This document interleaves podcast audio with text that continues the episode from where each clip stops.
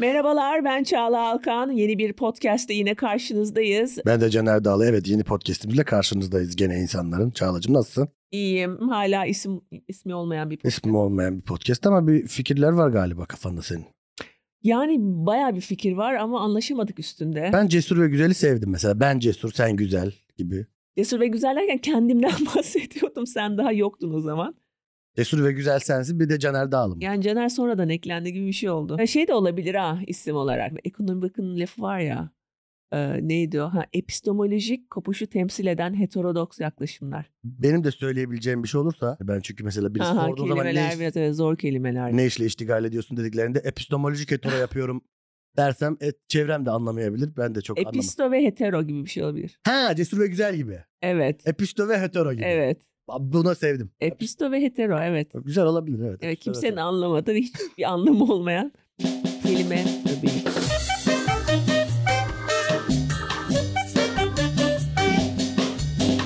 Neyse konuğumuz var bugün yine. Evet Çok önemli bir konuyu konuşacağız. İfade özgürlüğü. sevdiğim bir konu. Ee, hepimiz seviyoruz ifade etmeyi. Ben kendimi ifade etmeyi bayılırım. Bu konuda yine çok yetkin bir uzman kişiye bağlanacağız. Ee, bugün e, konuğumuz e, Uluslararası Af Örgütü'nde Türkiye e, kampanya direktörü Tarık Beyhan. Tarık'cığım hoş geldin.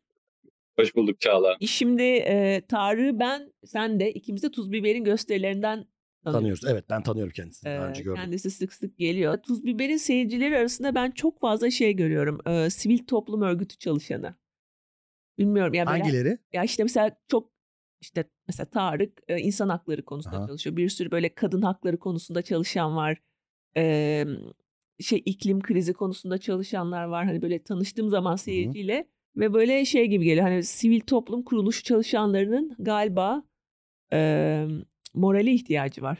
Evet onu biliyorum. Ben denk gelmedim. Seyircilerine görüşmüyor musun çok? Ya görüşüyorum da ben tek kişiliğime sivil toplum çok fazla gelmedi. Ha, senin seyircilerin arasında yok. Ya benim kitlemde en son mesela tek kişilik gösterimde Maslak Otosanayi'nde iki tane a- galerici abi bana ikinci el araba satmaya çalıştı. Hadi canım şey mi? Kardeşler oto. Ya Bilmiyorum şimdi. ismini bilmiyorum. Ona satmaya çalıştılar. Benim kitlem biraz bu şekilde yani. Bu ciddi mi? Ciddi ciddi şakası kartları var yani. Yapma Fa- değil. Kartlarını verdiler. Ben dedim ki ehliyetim yok. Olsun al dediler. Biz sana ay- ayarlarız, çözeriz gibi beni ikna etmeye çalıştılar. Ben seyircilerle iletişimim bu şekilde benim yani. O zaman bizim yani de- dediğim üstümüze düşen bu kitleyi olabildiğince e, Kendi podcast'imize katmak. podcastimize davet edip konuşturmamak. Evet bence de şu anda Tarık'a yaptığımız gibi. Evet. Tarık'cığım bizim konseptimiz şu. Bir uzman kişiyi alıyoruz bir konuyla ilgili ama sonra biz konuşuyoruz. Evet, Oldukça mantıklı. Genellikle televizyonlarda yapılanla aynısı. evet. evet. Bizi Uzman, Habertürk gibi düşünebilirsin. şey nasıl bak podcast ismi uzman darlama. Uzman darlama. Uzman darlıyoruz. Evet uzman darlıyoruz. Uzman konuşturmuyoruz. Uzman süküt halinde. Aa şey şey var uzman gömüşü. Uzman gömüşü olabilir. Güzel ama çok gömüyoruz. Çok gömüyoruz ama konuşturmuyoruz Ha, daha çok konu- yani. Evet çünkü biz varken niye uzman konuşsun? Evet. Değil Biz mi? daha. Bil, bilmedi. Yani çünkü bilmeyenler konuşuyor yani. Ya bu da bizim işimiz. Bir de yani ben Bir de konu boş konuşma da bizim işimiz. bir de ben Her şeyi bilene bırakmak gerekiyor. bilene Bu bırakmak da bizim uzmanlık alanımız. Bir de uzman hep konuşuyor. Zaten. Uzman her yerde konuşuyor. Şimdi Hayır hayır uzman çok konuşmuyor ya. hayır Tarık hocam mesela şimdi bununla ilgili briefingler vermiştir, şeyler yapmıştır, anlatmıştır insanlara. Ben konuşmadım. Bu ifade özgürlüğüne girmez mi hocam mesela? Benim de kendimi bilmediğim konularda ifade etmem. Tabii girer. Bak mesela bilgiyi aldık Ee, hemen. Boş konuşmak da ifade özgürlüğü kapsamındadır. Çok teşekkür ederim hocam. Allah razı olsun. Ben hocam diye girdiğim konuda lapıs diye koymanız lafı çok hoş oldu. Ee, ya şöyle bir şey var. Benim mesela üst düzey diplomat bir arkadaşım var daha üniversiteden. Geçen sene işte buluştuk bir ara. Böyle tabii çok stresli bir işi var ve devamlı çalışıyor ve gerçekten ülkenin iyiliği, faydası için sabah akşam çalışan bir Hı hı. insan. Ve bana ne dedi biliyor musunuz? Çağla dedi keşke ben de stand-up yapsaydım dedi. Gerçekten özenmiş mi? Üst düzey diplomat bak bu insan. Düşünebiliyor musun böyle bir şey? Böyle ya kanım dondu ya. Yani sen stand-up yaparsan, ben yaparsam nasıl? Çıkar karanlıklar aydınlığa mı? yani herkes sevdiği işi yaparsa Evet. gerçek işleri kim yapacak? Gerçekten bizim hakkımızı kim savunacak? Doğru söylüyorsun ya. Diplomat Yani o zaman gerçek iş yani mesela Davos'a seni mi göndereceğiz ya? Davos'a ben gitmiyorum ya. ben Davos... Davos'a Caner'i göndersek. Türkiye için. Türkiye Sıkıntı adına. çıkartabilirim orada. Sen çünkü orada kavga çıkartırsın ya. Tabii canım yani Masayı devirirsin sen. masayı deviririm. Her şeyi yapabilirim yani orada ben. Şey- Yani bir sürü insanla. Hesaba itiraz edersin sana. Mesela e, ederim yani. Davos'ta. Gana'nın Gana'nın suyunu bana yazmışsınlar. ben iki su içmedim. Gana'nın suyunu bana yazmışsın. Davos'a rezil oluruz yani. Bu tip işler ya böyle hariciyecilik, işte akademisyenlik, böyle önemli uzmanlıklar bunlar e, yani monşerler tarafından Evet. yapılması, Yapılması gereken. gereken işler. Çünkü bir sürü sektör var. Sen de ona girme kardeşim. Ona da monşer yani uluslararası alanda Türkiye'nin temsilini bırak monşerler yapsın. evet. Ki, Aa bak monşerden güzel kedi ismi olur. Evet Monşer'den güzel kedi ismi olabilir Bir böyle. kedi alalım ismini monşer koyalım. Evet kedi de şuralarda Yaz, geçsin Yaz böyle. notunu al. Tamam hemen Ha. alıyorum. Ee, Tarık'cığım e, Uluslararası Af Örgütü'nde çalışıyorsun. Hı hı. Ee, bu Sorosçu kuruluşun parçası olmaktan. Sen Soros çocuğu musun Tarık? Soros çocuğu ne ya? Tarık biliyordu. Soros çocuğu deniyor değil mi Tarık hocam? Kim diyor Soros Deniyor çocuğu? deniyor o da deniyor. O da deniyor.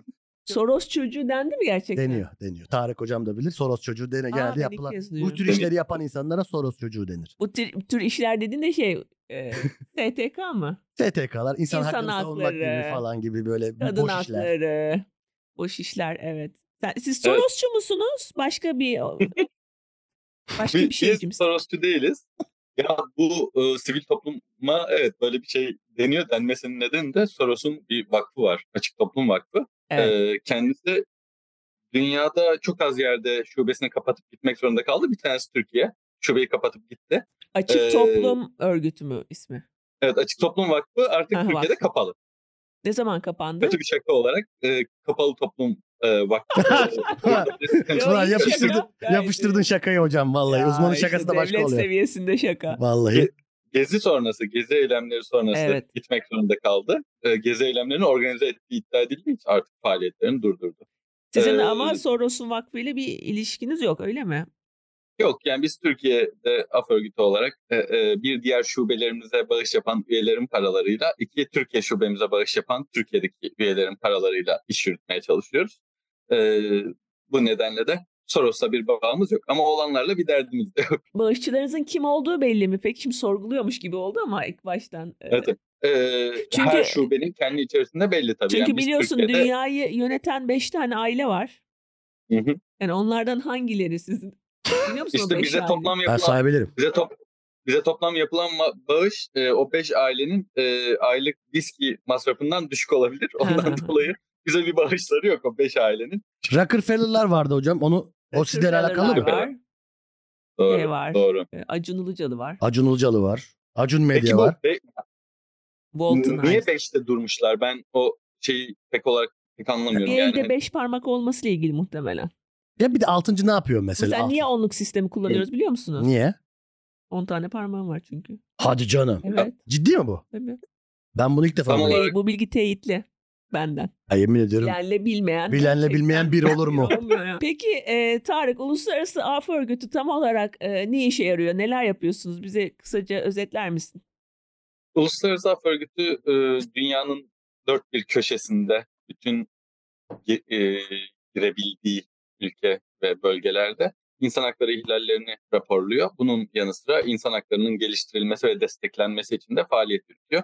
E, bir yandan da e, yeni hak olarak tanımlanması gereken, e, devletlerin de koruması gereken alanları aslında tespit edip bunların devletler tarafından tanınması ve korunması için e, çalışmalar yapıyor, savunuculuk çalışmaları yapıyor.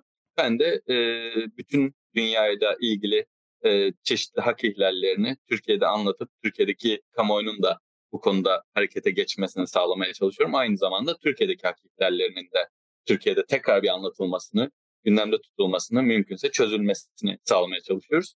E, aynı zamanda mümkün olduğunca hakların da genişletilmesi için yine Türkiye'de uğraşıyoruz. Yani bu hak ihlali olduğu zaman devletten bahsediyoruz? Hakkı ihlal eden. Ee, aslında sadece devlet değil ama öncelikli olarak evet devlet. Çünkü başkalarının ihlallerine karşı da devletlerin genel olarak bir yükümlülüğü var. Başkalarının da ihlal gerçekleştirmemesini sağlamak için adım atmalılar. Yani Evet. şirketler, e, silahlı gruplar vesaire de e, hak ihlalleri gerçekleştirebilir. Ama devlet her zaman ilk Ne, e, ne, muhatap. ne tip hak ihlalleri bunlar? Yani hak ihlali derken çok geniş bir çerçeve sanki ne gibi ihlallerden bahsediyoruz? Yani bir mizah podcastinin sınırlarını en az zorlayacağım şekilde öncelikli olarak toplanma ve ifade Bir şey özgürlüğünden diyeceğim bahsediyorum. evet. Şimdi moral bozucu konulara girecek miyiz? Ben ifade ve toplanma özgürlüğünde kalayım. Yoksa gerisi pek de bir mizah podcastinde Evet anlatılacak yani şey. ifade özgürlüğü de bunlardan eee, bir tanesi. O kadar da bilgiye gerek yok bu podcast'te. Eee, ilk insan hakları yani insan haklarının çıkışı olarak verilen şey e, Pers İmparatoru Büyük Kiros'un e, yazdığı böyle bir e, tablet, silindir şeklinde bir tablet ve ilk kez e, bu sanıyorum milattan önce 500'lü senelerde Hı hı, ama bir tablet ve ilk kez bu tablette e, işte bireylerin hakları hı hı.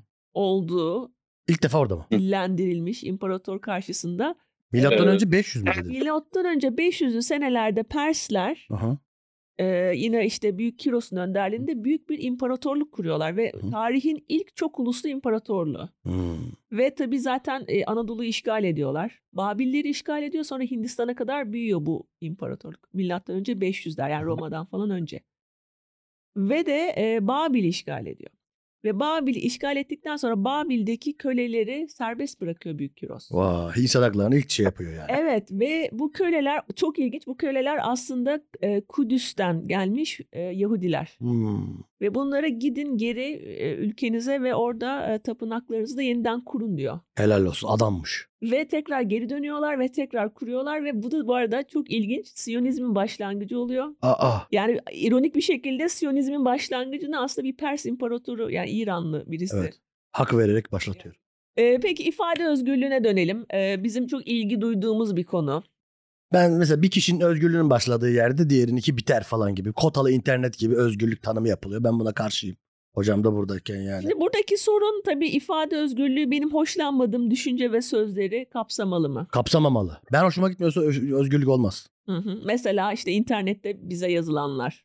Mesela dün ben bir tane yorum gördüm. Bana bir bildirim geldi. Instagram'da bir postumun altında, videomun altında yorum olarak hashtag kim bu yarrak? Ya bir trend başlatmak istemişler. Evet demiş ki hadi bir kim bu yarrak Trending hashtagiyle topic olsun. trending topic olsun. Caner Dağlı kim bu yarrak hashtagiyle aşağılayalım dermiş mesela. Şimdi bu hak mıdır hocam yani? Evet yani Caner'e kim bu de yarrak denmesi Evet. ifade özgürlüğü kapsamına giriyor mu Tarık? Çok spesifik bir soru oldu sanki. Ya olsun ama ben burada Bundan muzdaripim ba- yani. Buradan başlarız bence. Buradan başlarız. Evet. Buradan başlayalım. Ya şimdi hakaret yasaları var. Fakat yani konunun Caner olması üzerinden mi gideyim hakaretin kendisinden mi? Çünkü konunun Caner olması üzerinden gidersek Yani Ee, bu e, bu sınırları genişletmem gerekebilir. Çünkü katıldığım bazı fikirler olabilir hakkında. Ha, hashtag'e katılıyor Tarık. İşte özgürlük, özgürlük. De bu adam savunuyor işte özgürlük. Şimdi burada yani bahsi geçen yarın Caner olması Evet. ya da başka birinin olması Hı hı. farklılık yaratıyor mu? Yani diyelim bir siyasetçi olsaydı bu hashtag'in ucundaki isim. Farklı İşte bir kapsama mı? Başkalarının özgürlüğünün başladığı yerde işte senin özgürlüğün biter lafı aslında hani çok muğlak bir tanım olarak ortaya konmuş olsa da aslında doğru bir şey belli bir noktada ifade ediyor. O ifade ettiği şeyi de e, biraz yanlış anlıyor insanlar. Hani mesela benim hoşuma gitmeyen şey e, özgürlük alanımın ihlalidir gibi düşünüyorlar. Değil tabii ki. E, hatta ifade özgürlüğü tam tersine e, hoşumuza gitmeyen şeylerin söylenebilmesi için var. Özellikle de e, kamusal figürler daha da e, yukarı doğru ilerlersek e, devlet yöneticileri daha fazla ifade özgürlüğüne imkan tanımak zorunda olan kişiler. Yani şöyle bir şey, e, evinde oturan birine hakaret edildiği zaman bunun herhangi bir hukuki yaptırıma uğrama ihtimaliyle e, devletin başındaki kişiye hakaret edildiğinde hukuki yaptırıma uğrama ihtimali farklı olmalı. Evinde oturan için Ama daha öyle yüksek zaten. olabilir. Bu İşte tam tersi olması gerekiyor normal şartlar altında. Bu arada yani sadece hakaret değil. Tabii ki yani mümkünse hakaret etmeyelim gibi bir bakış açımız var. Ama söylenebilecek ağır, çok edici sözler e, Hı hı. diyelim.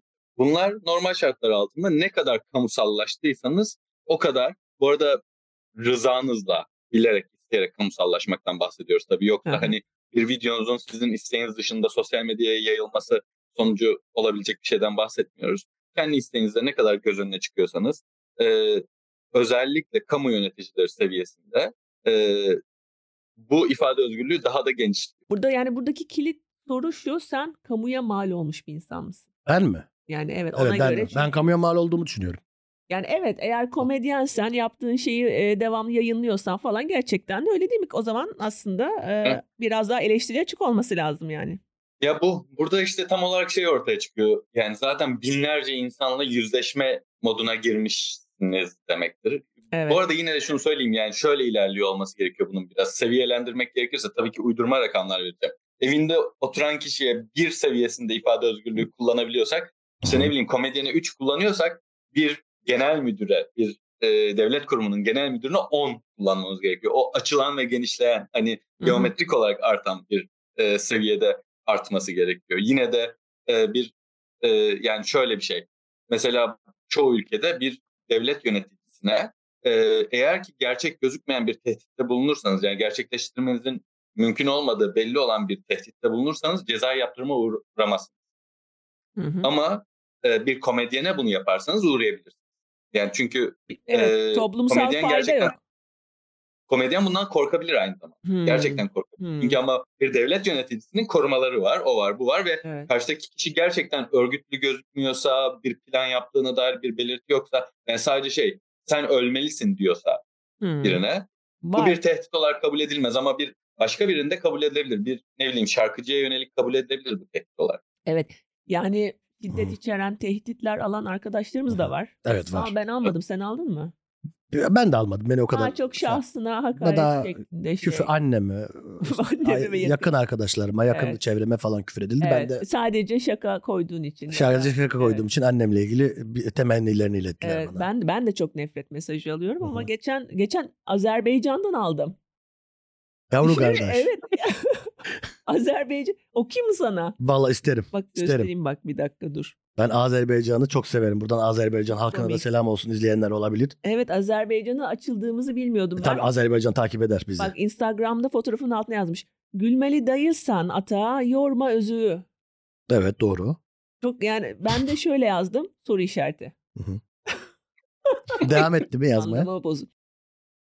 Ve ben an- soru işareti yazınca cevap verme gereği duymuş. Hani kendini açıklamak istemiş. Hiç namans deyiram stand up eyleme. Evet. Yani ne diyor sence? Hiç nemez mi dedi? Hiç namans ha- deyiram stand up eyleme. Ben de şöyle yazdım. Birbirimizi karşılıklı anlamıyor olabilir miyiz acaba?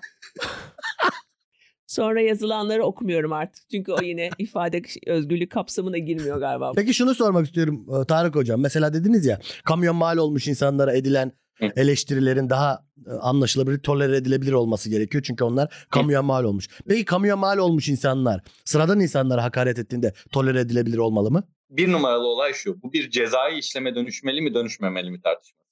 Doğru. Yani bir etik kısmı var bunun. Biz ne yapmalıyız, nasıl yapmalıyız, neye dikkat etmeliyiz, ne daha iyidir gibi.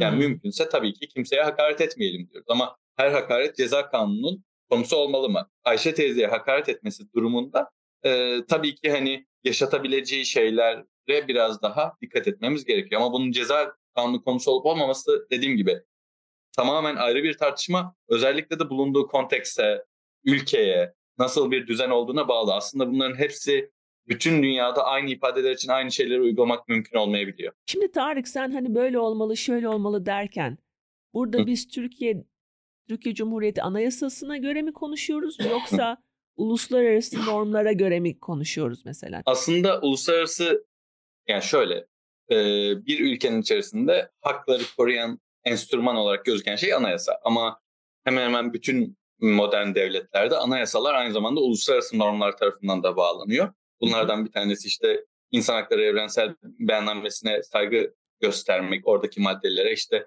uluslararası e, medeni ve e, politik haklar, e, medeni ve siyasi haklar sözleşmesine e, bağlı. İşte mesela Türkiye Avrupa'da bulunduğu için Avrupa İnsan Hakları Sözleşmesi'ne e, olan bağlılık gibi şeyler de bağlıyor. Ben çoğunlukla uluslararası belgelere dayanarak konuşuyorum. Ama bunun arkasında bir de e, insan haklarına genel bir bakışım da var tabii. Zaten Türkiye'nin imza attığı uluslararası anlaşmalar anayasayla aynı e, derecede etkili aslında. Yani anayasa seviyesinde. Ama öyle olmuyor. Türk- Pratikte o şekilde işlemiyor anladım. Evet yani Türkiye'nin e, yani anayasada kendi tanımladığı haliyle kanunlarla aynı seviyede ve eğer ki insan hakları ile ilgili yani haklarla ilgili bir e, sözleşme kanunlarla çelişirse sözleşme kanunun üstünde tutuluyor. Evet bizim mesela Evet, Avrupa da- İnsan Hakları Mahkemesi'ne gitme e, yani temis hakkımız Evet. doğuyor ama ona gidip de hala buradaki kararı döndüremeyen çok fazla. Uygulanmayan insanlar da var. Evet. E, bunun ötesinde ama şey şöyle bir yandan da yani sadece mahkemeye taşımak da değil. Normalde Türkiye'deki bir mahkemede eğer kanun Avrupa İnsan Hakları Sözleşmesi'nde tanımlanan haklardan daha kısıtlayıcıysa kanunu görmezden gel ve sözleşmeye bak. Genel olarak dünyada insan hakları hareketi şeyi söyler. E, insan hakları uluslar üstü bir kavram. Milletler üstü bir kavram ve hani devletlerin egemenlik alanlarıyla falan tartışılacak bir şey değil der. Evet. Ee, ve buna göre değerlendirilir. Bundan dolayı da aslında yani bir ülke kanunlarında ya da anayasasında insan haklarını tanımasa bile özellikle bazı haklar yani az önce işte Kiros'tan bahsettiğin e, köleleri serbest bırakmış diye. Mesela bugün herhangi bir devlet kanununda ne yazdığının önemi yok. Kimseyi köleleştiremez, yasak. Evet. Köleştirirse uluslararası yaptırım uygulanması zaruri. Devlet bu sınırların e, içinde durmak istemiyorsa ya da yönet yöneten kişiler ya da kolluk şeyi gücü güçsüzü kim koruyacak? Değil mi? Yani işte bir yargı koruyabilir. Evet. Yargının bağımsızlığı o yüzden önemli. Medya koruyabilir eğer e, basın e, yani kamuoyu oluşturabilir. E, ya da uluslararası bir mekanizmanın koruması lazım. Yani onun onun baskısı vesaireyle. Yani bundan başka üçünden başka bir opsiyon da yok zaten herhalde. Ya aslında işte böyle durumlarda şey ortaya çıkıyor. Ee, biz neye güveneceğiz? Şimdi genellikle böyle şeylerde kurumlara güvenilir. Ee, yani örneğin işte Türkiye'de Anayasa Mahkemesi, Türkiye İnsan Hakları ve Eşitlik Kurumu, Ombudsmanlık gibi kurumların bu şeyleri çözüyor olması gerekiyor. Ombudsman hala var mı hocam? Kalkmadı mı Var ombudsmanlık? var. Kamu Denetçiliği Kurumu olarak geçiyor adı E, tam- Türkçe'de. Ha. DES diye işte o. Tam bir monşer kurumu. Evet evet eskiden en son 2000 yılında o Süleyman Demirel olacaktı ombudsman. Ben onu hatırlıyorum. Ondan sonra ombudsmanlık kalktı Sonra diye biliyorum. takip etmedim. Bu arada ilginç bir şey öğrendim yine bu konuda. Allah belanı demek Zor şey iftira mı? hiçbiri değilmiş. E, Neymiş? serbest. Allah belanı versin. mi? Allah belanı versin diyebiliyorsun. Ama o Allah'la kul arasında o olabilir o. Dinle devlet işlerini birbirine burada karıştırmamışlar demek ki. Evet. Demişler ki Allah'tan Yani- da istesin. Allah'ın adını alırsan mahkemede yırtıyorsun yani. Çünkü ona şey bakıyor. Ulema bakıyor ona. Yani bizim bunları bilmek istiyoruz çünkü Türkiye'de yaşıyoruz. Hı hı. Hani nereye kadar hani ne kadar ilenebiliriz? Ama orada şey de var ya mesela Allah belanı vermesin. Sevimli olan da var ya onun. Allah seni belanı. Orada da bir şey var mesela. Zaten Tatlı da var mesela ya. Öyle bir şey için kimse mahkemeye gitmez zaten ama Allah belanı versin de- dedi diye birisi birisini mahkemeye vermiş gerçekten. Ve Vermiş mi? Evet Allah belanı versin şu an Türkiye'de e, ifade özgürlüğü kapsamında. Şer'i Yani rahat rahat kullan. Bak burada bu arada kamuya bilgi veriyoruz. Evet bilgi veriyoruz. Burada Rahatça kullanabilirsin. Allah belanızı versin diyebilirsiniz. Hiçbir şey bu şer'i hukuka Şimdi, şimdi göre. bu kararlara da çok güvenmeyin. Yargıtay birleştirilmiş iç- içtihat yapmadıysa bundan Ha, e, yarın başka mahkeme gidebilir. başka şey yapabilir. Ya bu Siz da yine çok muallak ya hocam. Avukat stand-upçı getirin ona sorun. Ben, e, ben avukat değilim. Çok. Sallasan avukatça çarpıyor. Stand-upçı neresi avukat zaten. Aa, işte Ali avukat, bilmem nesi bilmem nesi. Evet. Tuna Kalınsaz'ı. Hepsi avukat bunların da işte avukatlarında. Aa, bir ülkedeki hak, faydasını mı gördük? Ülkedeki faydasını hak gördük. hukuku görüyoruz yani. Evet yine Tarık'tan alıyoruz biliyorum. Yarısını şaka yarısı şaka yapıyor ekmek parası kazanmak için. Şimdi Tarık beni ben şeyi de merak ediyorum. Ee, bu yeni çıkan internet yasası. Ya şimdi e, o yasayla ilgili en temel sıkıntı şey sanırım. ki, Dezenformasyon ve mezenformasyon diye iki farklı kavram var. Bir tanesi e, kasti olarak yanlış bilgi vermek. Yani insanları yanıltmaya çalışmak. Bir tanesi ise yanlış bir bilginin yayılmasına neden olmak. Genellikle yasaklamakla olmaz. Çünkü yasakladığında şunu görüyorsun. Facebook'ta en çok vardı bu. Daha sonra Twitter'a da geldi. Silinmeden izle. Hatırlarsınız değil Evet mi? evet. Silinme nedeni saçma sapan bir içerik olması ama sanki o bilgiyi gizleyen işte o dünyayı yöneten 5 aile artı Facebook'un sahibi Zuckerberg'miş gibi Evet. hani evet. engelliyorlarmış gibi davranıyorlardı. Ya bizim dezenformasyonla mücadele etmemizin en kolay yolu ifade özgürlüğünü korumak. Eğer ki birileri yalan bilgi yayıyorsa doğru bilginin yayılmasının önünü açarsın. Ama insanlar bilgi o kadar verirsin. rasyonel karar alıcı değil mi? İnsanlar işine gelene inanıyorlar. Yani bütün hani açık bir e, fikir şeyinde piyasasında bütün fikirler olmalı. Hiçbir şey elimine edilmemeli ve bunlar çarpışarak doğru sonunda ortaya çıkmalı yani bu işte liberal düşüncenin özünde ama bu kadar dezenformasyon varken bu nasıl olacak ve her zaman Olmaz. iyi, iyi fikir kazanmıyor sanki yani. Olmaz. Ya bu şöyle bir şey her zaman iyi fikir zaten kazanmayacak ama işte onun için söylüyorum yani devletler eğer ki buna müdahale edeceklerse dezenformasyon denilen şey. Çünkü şöyle bir şey yani burada hepimiz açık olalım. Hı hı. Türkiye'de dezenformasyonu en çok yapan gruplar şu an açık bir şekilde hükümeti destekleyen gazeteler. Evet propaganda aracı Yalan bilgi Evet. Yani çıkıp işte en son işte ne bileyim e, aşı karşıtları da buradalar mesela. Hani e, baktığınızda işte ne bileyim sürekli depremleri harp diye bir şeyin yaptığını iddia edenler de buradalar. Yani Evet. bu insanlar yapıyorlar. Bunlara ceza kesilmiyor. Biz Evet. bunu görüyoruz. E bu Hani insanlar demek ki- televizyona çıkıyor, milyonlar izliyor falan. Harp uzmanı diye birisi çıkmıştı en son. İnanılmaz. Uzmanıymış. Bir- Adam uzay bilimleri bilmem örg- şeyinin başındaki adam mesela. hı. Bu insanlar Şeffaflık bunlara şey var. inanıyor mu peki? Bazısı inanıyor. Yani ben şunu e, biliyorum. Hani net bir şekilde Bu bilmezsin Erbaş diye. mesela çıkıp işte bilmem ne dediğinde inanarak mı söylüyor sizce bunu? Türklere bir şey olmayacak demişti. Türkler Ben sürü- düşünüyorum. Ben inandığımı düşünüyorum. Yani ekstrem ekstrem şeyi söyleyen insan sosyal medyada ödüllendirildiği için Evet. yani biraz sosyal Ya bu- medyanın yapılısından böyle sanki. Oytun Erbaş dediğimiz insan mesela bir doktor. Hı hı. Bir doktorun biraz daha ilgi çekeceğim diye böyle bir seviyeye gelmesini pek şey görmüyorum. Çünkü yani siz de bilirsiniz sen de iletişimcisin. Hani ne bileyim böyle tutup da eğer ki kaydır linki vermiyorsan Hmm. televizyona çıktın Belki de kimse işte- sana para vermiyor. Belki de orada bir Hani- sağlık sorunu var. Belki de bilemezsin. Öyle bir durumda eğer Evet. sağlık sorunu o da oluyor bu arada Türk televizyonda. Sağlık Evet. sorunu olan insanlar mesela yani Evet. mental işte şizofreni, bipolar bilmem ne ilan insanları aynen bu şekilde şeyler söylemeye daha meyilli olduğu için mesela çıkarıyor kamuoyunun önüne. Uçan adam çıkarmışlardı hatırlıyor musun? Evet. Bu da inandığı bir şey oluyor. Yani şöyle bir o inanıyor ama onu oraya çıkaran insan Yok. inanmıyor aslında. Ha, tabii bu, bu ayrı bir Yani şey. evet. Bu- kullanıyor bu, aslında. Doğru, bu olabilir. Bazı kurumların güvenilir olduğuna inanmamız lazım bizim Hı hı. toplum olarak ortak. Çünkü öbür türlü bir kakafoni oluyor. Yani çok fazla ses var ve sen kime yani benim birey olarak çok fazla efor harcamam lazım. Neyin doğru, neyin yanlış, neyin ve iyice artık dijital dünya iyice de şeye döndüğü için. Hı. Ama de- analog dönemde de vardı. Ben şey 99 depreminde şunu hatırlıyorum. Deprem yeni olmuştu. Sürekli insanlar tekrar deprem olacağından korkuyordu ve o zaman işte internet falan o kadar bir, bir şey yok yani. Twitter bir bok yok yani ve Deprem şöyle bir haber geldi. CNN'de altyazı geçmiş. Bu akşam 7.8 deprem olacakmış diye bunu hatırlıyorum. Ve bu o dönemi yaşayan herkesin hatırladığı bir şey. Sonradan ben işte benim yaşadığım ve işte o günü yaşamış insanlarla konuştum. Mesela bu bilgi nereden yayıldı? Gene var ya böyle bir şey. Şimdiki kadar değil ama. çok var evet. Şimdi çok fazla var. o ama zaman bir kere genelde olmuş. kriz an- anlarında patlıyor bu.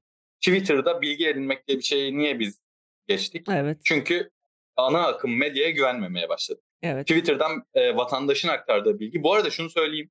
E, ben İstanbul'da doğdum büyüdüm ama e, bir ara Kocaeli'ne gittim. Orada şunu fark etmiştim. Kocaeli'nde olan hiçbir şeyin önemi yoktu ana akım medyada. Hani evet. Bunu da görünce Tabii. şöyle bir şey oluyor. İnsanlar kendi yaşadıkları bölgelerdeki olayları ya yerel gazetelerden Evet. ya da işte sosyal medyadan öğrenmek istiyorlar. Çünkü aynı şekilde İstanbul'un Pendik ilçesinde de olan şey eğer çok büyük bir olay değilse yani ne bileyim Evet. büyük bir bina yıkılmadıysa bir dairede yangın çıktıysa haber olmayacak. Evet. Bunu biliyoruz. Şimdi bu durumda ne oluyor? Twitter'daki bilgiye Hı hı. bakıyorsun. Şimdi Twitter'daki bilgiye bakmaya başladık. Sonra ne oldu? Twitter'da hızlı bir şekilde tweet atan haber hesapları çıkmaya başladı. Evet. Ee, Twitter'da ya gazeteciler kendileri kurumlarına bilgi geçmeden önce tweet atıyorlar bazen önce. Sonra kurumlarına bilgi geçiyorlar. Şimdi bunlar oluştuktan sonra biz ne yapmaya başladık tabii? Daha doğrusu medya ne yapmaya başladı? Onlar da copy paste haberciliğe başladı. Yani en köklü gazeteler bile e, başka bir web sitesinde yayınlanmış haberi doğrulamadan alıp kendi web sitesine koyuyor. Şimdi biz bunu görmeye başladık. Bu da aslında yanlış bilginin kolay yayılmasına sebep olabiliyor. En makul olanları şunu yapıyorlar. Copy paste yaptıktan sonra yine de doğrulamaya çalışıyorlar. ya- Hata varsa siliyorlar. Ama bizim işte o hızlı haber tüketiminden vazgeçmemiz ve işte kendi doğrulama mekanizmalarımızı kurmamız gerekiyor. Burada da şu sıkıntı çıkıyor. Paytorch gibi Evet. yapılar kopyalanıyor. Ve bu sefer Onun da sahtesi çıktı. sahte, sahte teyitçilik çıkıyor. Evet. Bu sefer bu var. Bu da Paytorch gibi yapıları e, biraz şeye dönüştürüyor. Güvenilmez olabilirler gibi bir imaj yaratıyor. Çünkü diğer tarafa güvenmiyorsun. Diyorsun ki "E, bu da onu yapıyor olabilir diyorsun. Nereden bileceğim diyorsun. Ve işte dediğim gibi bunlar bizim hayatımız için çok yeni şeyler. Eskiden 5 tane talking head vardı. Şu an işte siz ikiniz ve ben burada Talking Head Evet. olarak konuşuyoruz yine. Bizim gibi yüzlerce de insan konuşuyor. Geçen bir röportaj dinledim, e, bir podcast dinledim. Maria Ressa diye bir Filipinli yazar duymuş muydunuz? Gazeteci. Yok duymadım. Maria Ressa ve bir Rus gazeteciyle beraber, Dimitri Muratov'la beraber e, 2020'de galiba Nobel ödülünü almışlar, Nobel Barış Ödülünü. Gazetecilik yapmak için çok zor, tehlikeli yerler. O yüzden de Nobel Barış Ödülü vermişler. Hayatta kalabildikleri için. Neyse bu Maria Ressa'nın yeni çıkan kitabı çok ilginç bir şekilde sosyal medya ile ilgili ve sosyal medyadaki e, yani sosyal medya yüzünden gerçeklik algısının insanların kırılmasının aslında demokrasiye birebir zarar vermesiyle ilgili bir kitap yazmış. Bayağı, yani ben okumadım kitabı okumayı düşünüyorum ama e, yani artık hani neyin doğru neyin yanlış olduğundan tam net olamadığın zaman mesela insanları organize etmek, insanların hakları için bir araya gelmesini sağlamak falan da çok zorlaşıyor. Evet. Ben şeyi merak ediyorum. Caner güncelden çoğunlukla kaçınıyor sosyal medyada. Ben onu görüyorum. Yani Güncelden mi? haberi RT'lediğini görmedim. Yani ben bugünlük meselelerle ilgilenmem ben. Ben geniş zamanda bakarım dünyaya. Yani bunlar. Twitter'da varsın değil mi? E, Varım varım varım varım. Twitter'da Tabii takip ki. edin. Gündeme dair. Siyasi şeyler atmam daha çok felsefi tweetlerim vardır ya daha geniş algılanabilecek tweetlerim vardır benim. Tarık hocam takip ediyor musunuz bilmiyorum ama Ee, Karl Popper'ın şeyi var mesela işte ikilemi var. Orada şeyi anlatıyor. Yani demokrasi karşıtlarına, özgürlük karşıtlarına özgürlük vermenin Hı hı. e, yarattığı ikilem. Yani şöyle bir şey. Mesela ben geliyorum diyorum ki insan haklarını ortadan kaldıracağım. ifade özgürlüğünü ortadan kaldıracağım. Bunun için herkese örgütlemeye çalışıyorum diye bir hakkın olmalı mı diye soruyor. Evet. Ve işte bunun nasıl yani ben burada işte yani Popper'dan çıkıyorum artık nasıl mücadele ettiğin de çok zor bir iş. Yani bu Evet. dezenformasyonla mücadele etmek de böyle Benim bununla ilgili Ne- bir neye? şakam var burada. Tabii alalım şakanı Çağla'cığım. Evet ve sonra sonlandıracağız galiba çünkü süremiz bitti. Süremiz bitiyor bizden bizden sonra bir Ee, ana haber bülteni var. Habertürk ana haber başlayacak bizden sonra.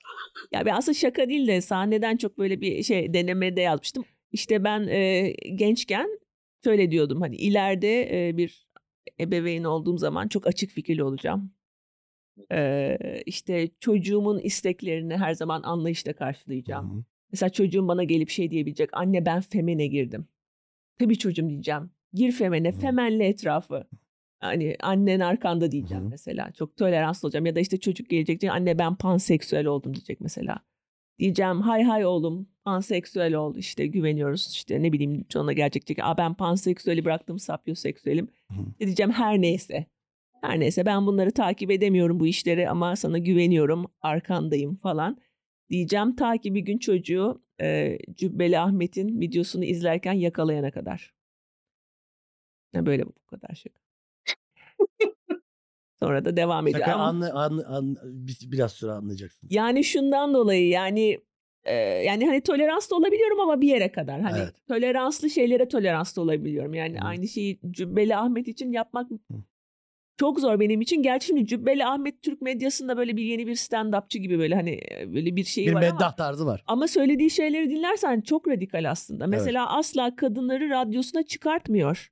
Çünkü kadın sesinin duyulması yasak radyoda. Yani e, şu an çıkartmakta zorlandığım bir kitap vardı burada. İnternet Fıkhı diye bir kitap İnternet fıkıhı. var. E, Nurettin Yıldız'ın. He. Fıkıh. E, yani inter- internete dair e, İslam hukuku Hı hı. tanımı var. Aa. Aa, bak sen. Radyoya dair var mı bilmiyorum.